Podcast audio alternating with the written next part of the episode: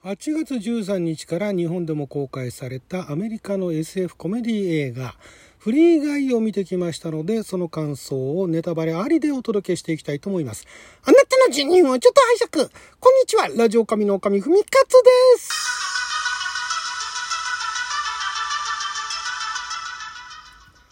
えー、一本前でネタバレなしの感想をお届けしましたが、ここからはネタバレありでお届けしていきたいと思います。この一本前のトークでね、えー、この映画見た印象としては、えー、トロンとね、えー、昔のあのディズニーのねあの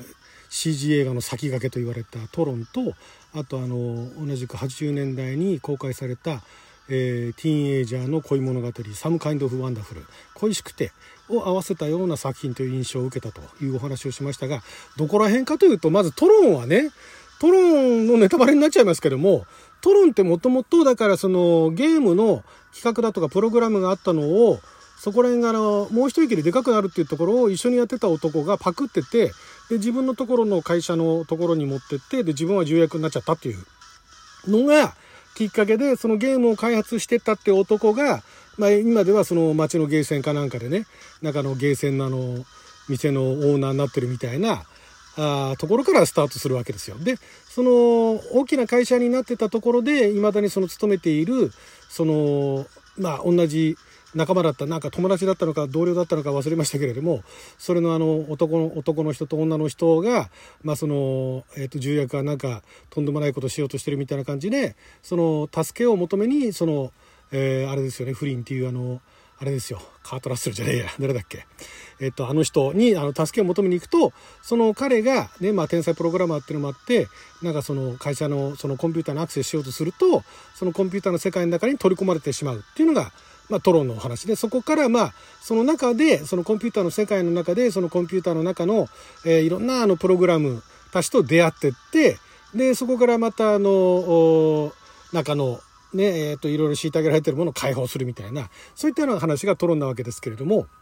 そういったところのその例えば今回タイカ・ワイティティとえとあとあの男の子のねえ誰でしたっけ、あのあれを演じてたのがえー、キーズって演じたね、ジョー・キーリーですよね。ジョー・キーリーとそののなんかあの関係性だとかっていうのは、もうまさに完全にあのトロンの、えー、重役と不倫の関係みたいなね、いうところにマッチするなと。だそこら辺おそらくこの何ですか、脚本書かれた原案を考えられたマット・リーバーマンさんもご存知のはずだと思うんですが、あんまりこういったところが自然に出てくるような流れではないんで、そこら辺を基本ベースにしてるのかなと。ただ、えっと、この映画はフリーガイの方はあくまでその エヌピーシー の方がメインになってると、 エヌピーシー からの視点をスタートにしてメインになってると。でまあそこもだからある種トロンも近いですよね。まあ、トロンは結局はそのプログラムをした人が吸い込まれちゃって、でプログラムにさせられちゃうんだけれども、でまあ、だから言うなればこのフリーガイも、まあ、最初にね予告の段階から、まあ、これは エーアイ で、でなんかそういったじ自分をね自分をその意識をするっていうなんかプログラムが組み込まれてるのかなと思ったら、この映画の冒頭に、まあ、こうこうこういうそのプログラムがあってみたいなものを、結局それは採用されずになんかあのーなんかなんか持ってかれちゃった、パクられたみたいな、そういうような話があった時に、あそういうことかと、あじゃあそのこのフリーガイのキャラクターっていうのは、まあ、その人工知能 エーアイ のキャラクターの産物で、でだからこそそういうなんか異変に感づいてって自我を持ち始めてって、でその中の他のキャラクターにも移ってったってことは、ここの中のその エヌピーシー は全部そのプログラムがベースになってるんだなってのはもう分かるわけですよ。そのトロ見てたりだとか、そういう エスエフ だとか エーアイ、 本当の エーアイ っていうのはこんな風までまだならないんですけれども、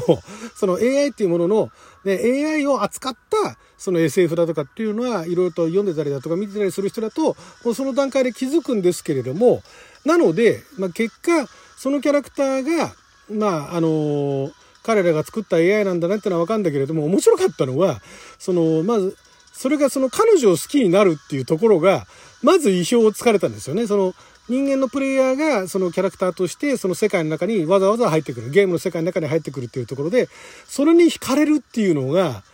あこれは面白いなとまず思ったんですよ。そのキャラクターが惹かれる、だから、えっと、プログラムを作ったお母さんだからなのかなって一瞬思ったんですけども、これが後半になって、実はそのプログラムのメインで開発していた彼が、その彼女に対しての思いっていうのがあって、で、そういう子が好きだっていうようなプログラムみたいなものっていうのが仕込まれてるっていうのが分かった瞬間に、あーってなるわけじゃないですか。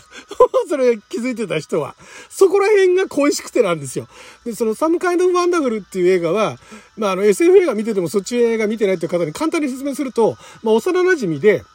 すごいボーイッシュな女の子がいて、で、その子は実はその幼馴染の男の子のこと好きだったんだけども、素直に好きって言えないんですね。で、そういうのって日本でも漫画でたくさんあったと思うんですけども、それが、その男の子が、あの、リー・トンプソン演じる、なんか女の子のこと好きになって、で、なんとか彼女と付き合いたいっつうんで、そのメアリー・スチュアート・マスターソン演じる幼馴染の女の子と、になんか相談するんですよね。で、その相談された子は自分の気持ちを悟られまいと、でも彼のこと好きなんだけれども、でも彼女とうまく活かせなきゃっていうことで、いろいろとそのデートもどきのことをしたり、あの、キスをしたりとかするわけですよね。でも気づかないんですよ、彼は。で、それが、最後の最後になって、彼がその彼女の気持ちに気づくっていうのが、今回このフリーガイの場合は、ちょっとそこら辺のいきさつだとか、そのデートをするなんてことはしてないけれども、結果最終的にその女の子っていうのが、女の子っていうかこの女性でね、そのゲームの中に入っていった子が、最後の最後になって、押せよって言われてね、もう一通り事件も解決して、問題も解決した後になって、ようやく気づくっていうところで、そこで、あ、これは恋しくてのパターンだというところでね、そこが良かったですね。だから、あれだけ、一見表向きは、その何の変哲もない、でしかもあの、ブルー、ブルーシャツ、ブルーシャツ、ブルーカラーシャツって言われて、ブルーシャツだったっけな、えー、っていうことは、だから、ね、ホワイトカラーの、普段だったらホワイトカラーって言われてる銀行員なんだけれども、エヌピーシー でブルーカラーのシャツだっていうね、だから労働者扱い、それ以下なわけですよね。で、それでもう、平凡な平平凡凡たる、そのモブキャラっていうのが、ある時、その自我に目覚めて、これじゃいかんと。で、幸せなのは金なのかと。ね、生活がね、安定してることなのかと。いや、そうじゃないみたいなところになっていくあたりが、まあそこら辺もなんて言うんでしょうね。なんかあの、能力評価主義あたりからのなんかあの、変換点っていうところもあるのかもしれないですけれども、そこのところが、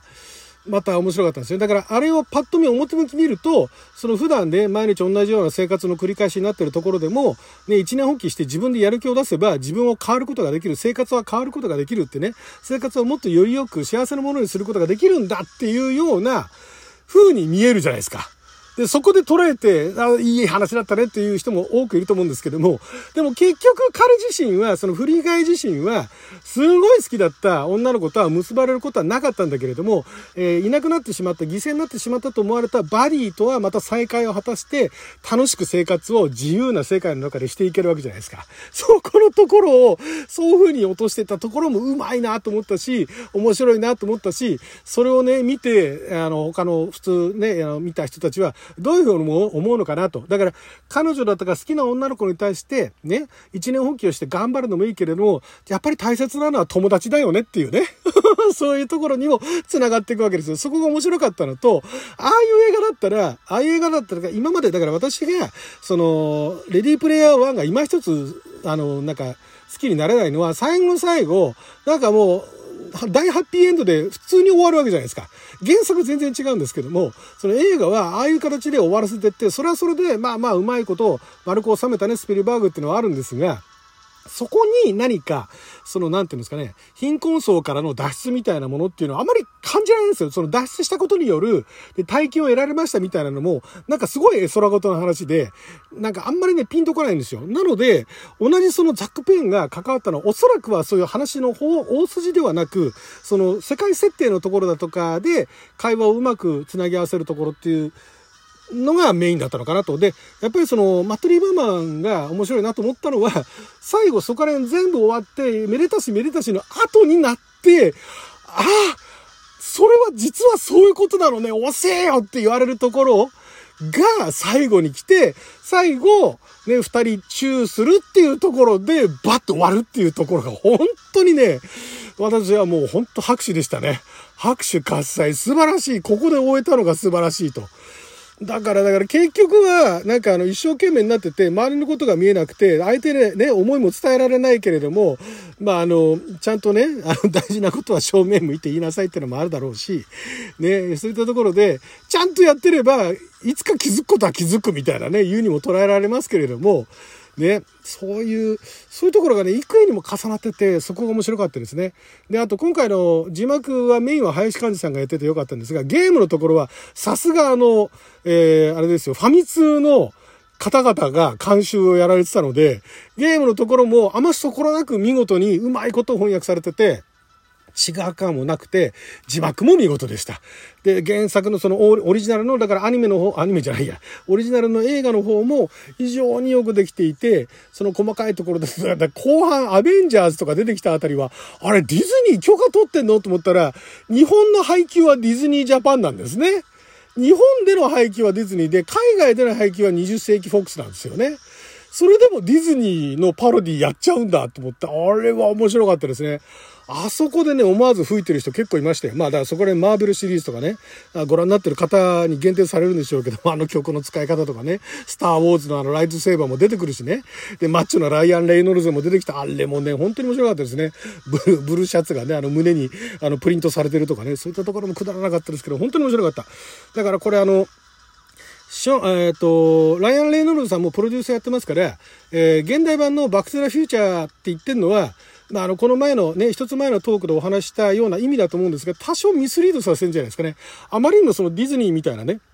あのトロンの話だって、まあトロンもディズニーだからトロンだって言ってもいいんですけど、トロンだと多分古すぎてわからないっていうところだったと思うんですよ。でバックトゥーザフューチャーは未だに話題になってるから、まあ、それの方がいいかなっていう感じで、その現代版のバックトゥーザフューチャーだっていう風な言い方をしたんだと思いますけれども、